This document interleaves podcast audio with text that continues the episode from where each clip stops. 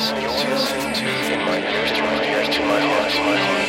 Come Alive with Pastor Mark Martinez.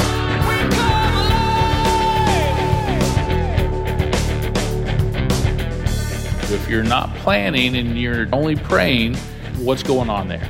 You can't just plan without praying. So we need to do both. We need to pray and plan. They're not at odds with each other. And again, many Christians think it's very unspiritual to make plans. They'll say, well, you know, we'll just let the Lord, we'll just trust in the Lord. I interpret that to mean, well, I don't have a clue about how I'm going to move on from here to there. So I'm just going to throw it up in the air. We should try to at least make a plan, some idea.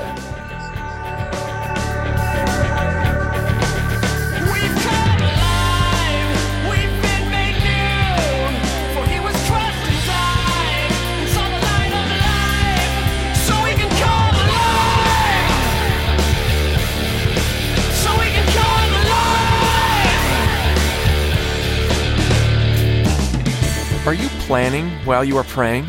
In today's message from Pastor Mark, he teaches you the importance of both praying and planning. Many Christians think that it is unspiritual to plan because they think that if they plan, they are not trusting in the Lord. However, God desires that we both plan and pray. You need to seek God's will in everything, but also ask Him how to go about what it is that you are seeking. Try to plan how you think the Lord is leading you and then bring it to Him in prayer. Don't be afraid to wait for His timing.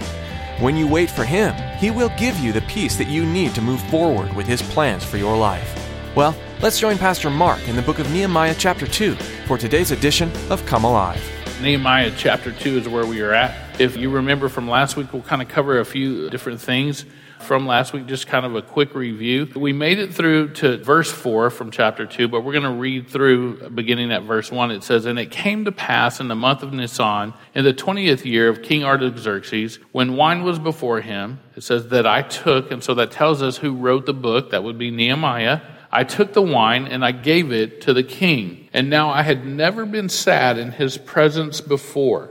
Therefore the king said to me, Why is your face sad, since you are not sick? This is nothing but sorrow of heart. So I became dreadfully afraid, and I said to the king, May the king live forever. Why should my face not be sad when the city and the place of my father's tombs it lies in waste and its gates are burned with fire? And then the king said to me, What do you request? So I prayed to the God of heaven. That's a short prayer. And I said to the king, If it pleases the king, and if your servant has found favor in your sight, I ask that you send me to Judah so that I may rebuild it. And then the king said to me, and the queen also sitting beside him, How long will your journey be? And when will you return? And so it pleased the king to send me, and I set him a time. Let's stop there. So, one of the things, you know, a couple of things we reviewed in the last couple of weeks was how Nehemiah went about this. First of all, in chapter one, we saw that he prayed. And last week we talked about how long he prayed for four months. He prayed a prayer for four months, and we talked about sometimes how we tend to want to rush everything. We're in a hurry for an answer from God. And so sometimes God says, hey, you know what? Just settle down, just wait. Uh, It could be a new car, a new house, a big purchase, a small purchase. It could be about a relationship. It could be about a job. It could be about anything. But are you willing to wait on the Lord? Or, or do you want to shoot up a prayer and say, Lord, bless what I want to do? And when he doesn't, then we get upset and we tend to wonder, like, how could this have gone sideways on me? Well, this chapter that we're reading, chapter two, shows us that Nehemiah had been doing a lot of advanced thinking and planning. So remember, while waiting, Nehemiah had planned. That would be your topic. You could write that down if you're a note taker. While waiting on this, Nehemiah had made plans. Nehemiah again showed great wisdom as he respectfully asked for a leave of absence and to be sent. He said, You send me by the king. He wanted the king, the king to send him. And he asked the king to share in his concern for Jerusalem. But notice he didn't name the city. He didn't name Jerusalem at all. He says, Hey, you know, I want you to become a partner with me in getting the city and its people back where they should be. Now, this is kind of interesting when you think about it because it was the Medes and the Persians who had sacked the city in the first place. They were the ones who had gone out and destroyed Jerusalem, and they had taken the Jews captive. So here's one of those things where you might think, well, you know, this person is mean or this person has done this. And in prayer, you can really change a lot. Now, prayer doesn't force God's hand at anything. I want to say that. But what prayer does is it shows it aligns your will and God's will. It changes you, not God. And so as Nehemiah prayed, his vision was also revealed. Notice it says that I may rebuild it. You can highlight that because that's what Nehemiah wanted to do is rebuild the city. And so we see that there. That was a huge job and it was a big deal. It was a big goal to have. Now, I'll say this. A lot of times I meet Christians and they're just so so. They have, well, they don't have any goals. They have no big dream. You know, we serve a big God and we should have these gigantic dreams. And we should see that, you know, God is an amazing God. And so one of the things we need to see there is that here's this huge task one man rebuilding a city. And so he asked that I may rebuild it. And again, a huge job and a big goal. Nehemiah isn't going on a mere fact finding expedition, or he's not going out just to tell the leaders of Jerusalem what a bad job they were doing. He, he goes to get the work done, trusting in God the whole way. Every step of his journey, he trusts in God. So the question would be do we? When we have a large task at hand, do we shrink back from it? Are we afraid to see it or see it through? Do we have this idea and we think, man, it's cool, and we start it and, and we try to do it? And a lot of times I'll see people, they do things in their own flesh and then it just falls. A lot of times Christians are seen as people who have no follow through.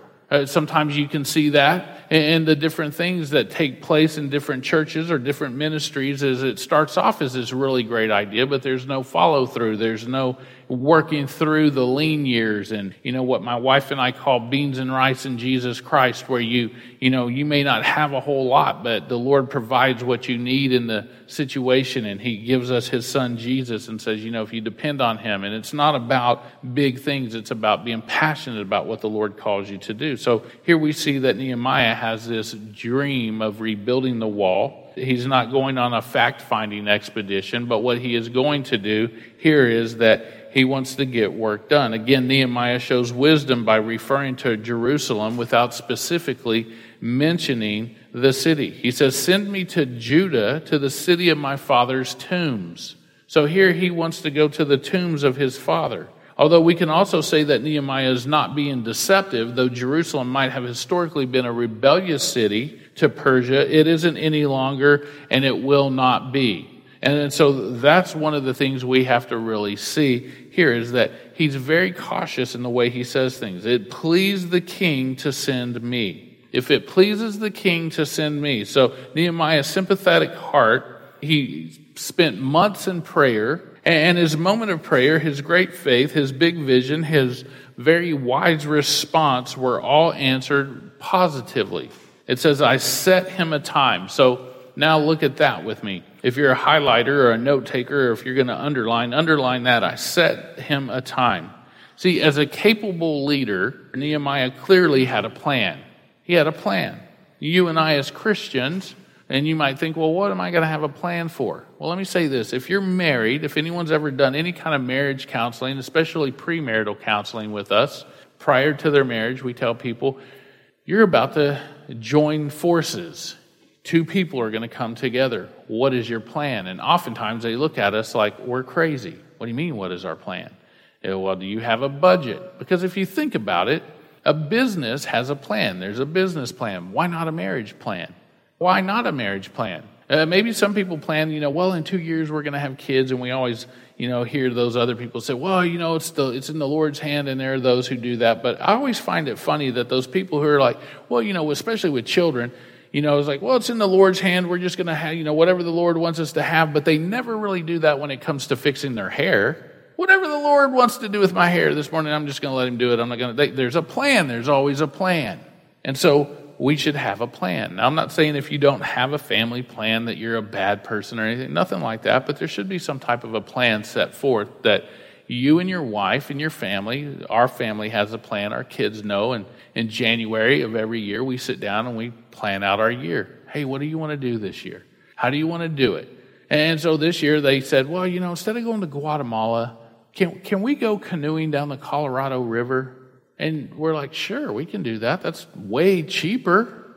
You know, it, it's a lot cheaper, and uh, we can actually go out and hang out as a family. They just wanted a, a, little bit of time, so we, there was a plan, and we, we tried to hit it when they want to do it.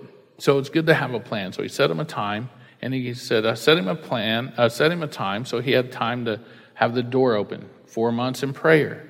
And then the door opens, you know. And so God was also listening to him and in working out a spirit led plan. As Christians, that's what we should do. We should go to God's word and say, hey, what's the plan here? Oh, How is this going to honor the Lord in what we do? And so also, God listened to him, worked out a spirit led plan for him to do. And when God opened the door, then Nehemiah jumped. Nehemiah knew how long he would need to be gone. Said, I set him a time. He knew he would need letters of safe passage from the king. And he says, Let letters be given. Look, look where he says, He says, Furthermore, I said to the king, If it pleases the king, let letters be given to me for the governors of the region beyond the river, that they must permit me to pass through till I come to Judah. So he's smart. He's got this plan. He knew what kind of materials also would be needed. Verse 8, and a letter to Asaph, the keeper of the king's forest, that he must give me timber to make beams for the gates and for the citadel, which pertains to the temple, for the city wall, and for the house that I will occupy. So, a plan. When you build a house, there's a plan. Uh, there's got to be a plan. If there's not, then you know your house will wind up crooked. It'll wind up messed up. So Nehemiah, what he does is he asks for materials. He knew he needed timber. He knew what work needed to be done. The gates of the citadel, he says, the city wall, and the house that I will occupy. So the funny thing is, here's this king who destroyed Jerusalem. Nehemiah goes and says, Hey, here's what I want you to do. I want you to provide me all the stuff I need to rebuild what you have destroyed. And I want you to also build me a house in the same breath. I mean, you know, you got to think about this. This has got to be the coolest conversation ever. Uh, what would you do if somebody said, hey, you know, my worst enemy lives next door and I'm going to go next door and I but think about it. Throughout the Bible we see this happening. In the book of Exodus we see it happen to the children of Israel go to the Egyptians and knock on the door and say hey can you guys give us some gold? We would like to move. And the Lord makes it possible that well they start donating to the children of Israel. So is there anything impossible for the Lord Anything at all? And so the answer is no. So Nehemiah knew all of this without ever having seen for himself the condition of Jerusalem before. He knew the needs by carefully and patiently seeking God. He asked God, what are the needs of the people? Not what, what, not what he thought needed to be done, but what are the needs of the people? And he sought God for the answer. So Nehemiah had a plan. And God always, let me say this, God always works through a plan. The Lord our God is a planning God. And you say, well, how do you know this? Because again, we don't want to just throw caution to the wind. Psalm 33 11 tells us this The counsel of the Lord stands forever, the plans of his heart to all generation. So the Lord has a plan. We see it in this book. He's got a plan. He had a plan of salvation. Prior to you ever being born, there was a plan of your salvation. So, from the beginning of the plan of salvation in eternity past, God has had a plan and He's working out His plan. Sometimes it may seem that God blesses a, a lack of planning. I'll say that. I want to throw that out there. Sometimes it seems like God does bless a lack of planning. And then sometimes God does a blessed work completely different from what we have planned. But in every case, God works through planning. And if not our planning, then His planning. But as a general principle, when you think about it, God wants to train us up into the work of being planners, just as He is a planner. And so you and I need to make plans. Now, we need to be flexible in there because, you know, we, we say all the time, blessed are the flexible. You might have a plan and you might be traveling towards that plan. And then God says, okay, I'm still going to allow this plan to happen, but I need you to take a sharp left. And you're like, no, but my plan calls for me to go straight. No, you're going to go left and you might do a left and then a right. And you might zigzag all throughout your little plan, never leaving the box that God intended for you. And one day, instead of being 10 years, it might be 15 or 20 years later, you arrive at the goal of whatever that plan is that you had. But it's the plans of the Lord that matter most. Proverbs 21 5 says, The plans of the diligent lead surely to plenty, but those of everyone who is hasty surely to poverty. So we need to be careful that we're not rushing God, that we're not trying to push Him forward. See, faith is no substitute for planning. Faith is no substitute for planning. See, we are more spiritual for failing to plan and, for shooting from the hip. That's sometimes what happens. We're not more spiritual when we do that. Well, we think we may be. Oh, Well, I'm just going to let the Holy Spirit lead today. Okay, that's good some days, but not every day. See, there may be some times when we simply can't plan, but we should never reject planning. I wake up every day and I, on my calendar, you know, I was showing a, a guy yesterday and he goes, he picked it up and he saw my calendar and he goes, seriously? And I go, what? And he goes, look at your calendar. And I'm like, yeah. And he goes, "Uh, it's almost like every hour is filled. You even have times of do nothing, plan to do nothing at that time. I really do because sometimes I'll get so busy and caught up, I need to have a plan to do nothing. Uh, I have a plan for tomorrow to do as much of nothing as possible as I can because I've been so busy all weekend. And so that's there, but the, I, I need to remain flexible in that because something might pop up that I might need to address. And so sometimes we just simply can't plan for certain things and we just got to jump at that moment.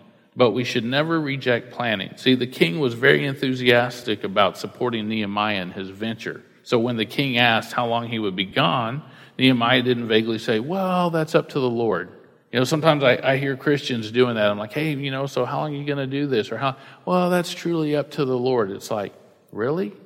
Seriously? I mean, okay. And sometimes it's shorter than long. So sometimes, you know, I think a lot of people say that and they don't mean it. They're just flaky, they're wishy washy. So when the king asked how long he'd be gone, again, Nehemiah tells him. While we learn later in chapter 5, verse 14, which is amazing that Nehemiah was in Jerusalem for 12 years. 12 years, that's a long time. Probably he finished the wall and then reported back to Artaxerxes and then came back to serve as governor. That, that could have been it, but according to 514, it talks about him being there for 12 years. So there could have been a break. He might have come back and then was sent out again. But not only did Nehemiah give the king a definite time, he also laid out some definite requests that show that he had been doing some careful planning.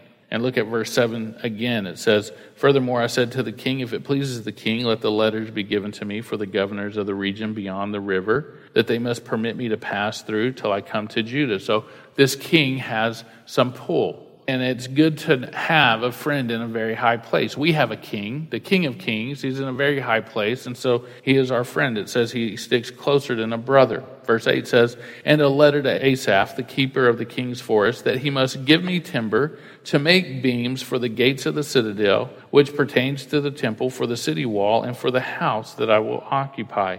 And the king granted them to me, according to the good hand of and you can highlight that God upon me. Is God's hand upon you?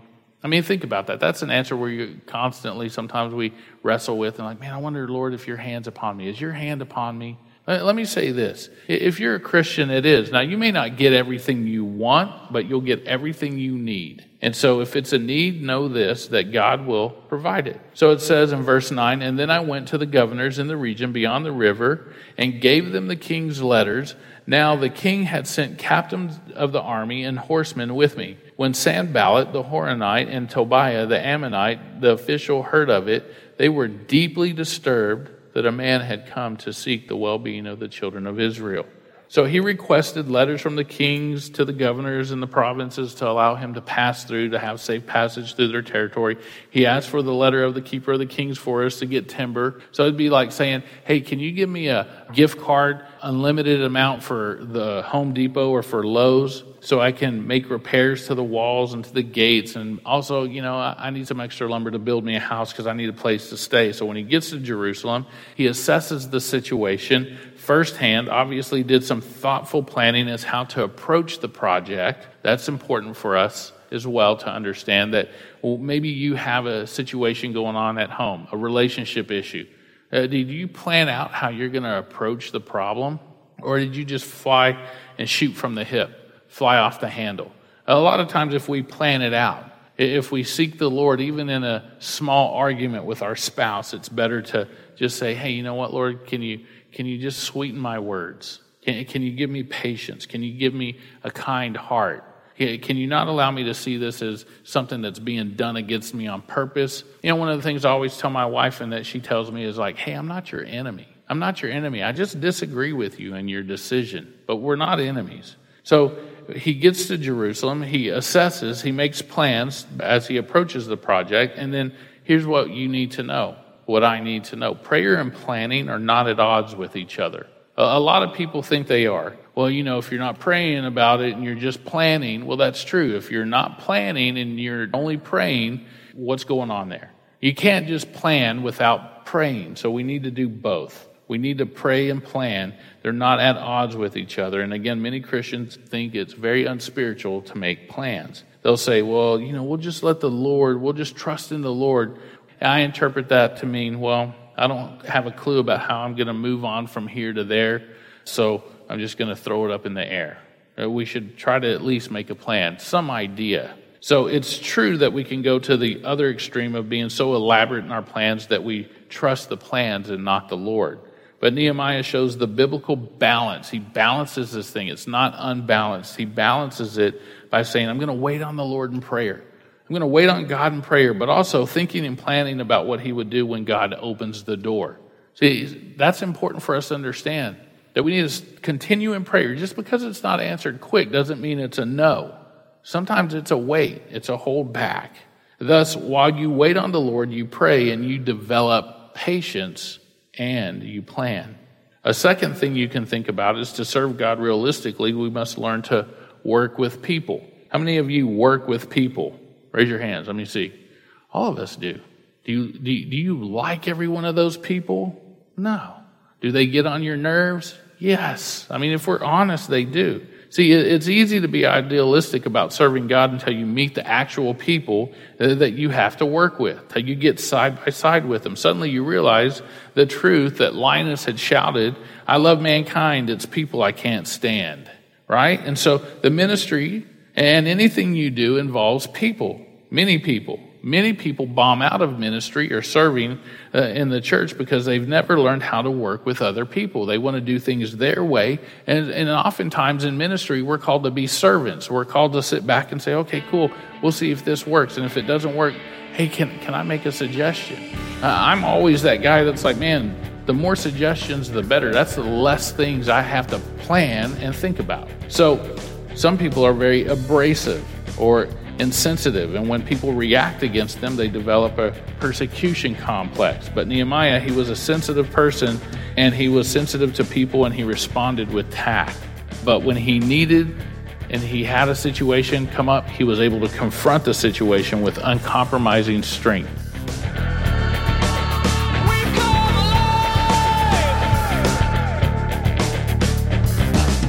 Thanks for tuning in today to Come Alive. Pastor Mark has been walking through the book of Nehemiah, revealing God's provision and plans for his people and for you as you continue to follow him today. We hope you've been encouraged by today's message. If you'd like to learn more about Pastor Mark or the Come Alive ministry, head to our website, comealiveradio.com. There you'll also find an archive of our teachings, as well as a link to the church this program originates from, Calvary Chapel Katy. If you're in the Katy area, Tracy has an invitation for you. Calvary Chapel Katy is a great group of Jesus followers who are ready and waiting to welcome you into our family. We'll make sure you find a friendly smile and a listening ear. We genuinely want to get to know you. Come and see us on Sunday at 10 a.m. or find out more about our men's and women's Bible studies.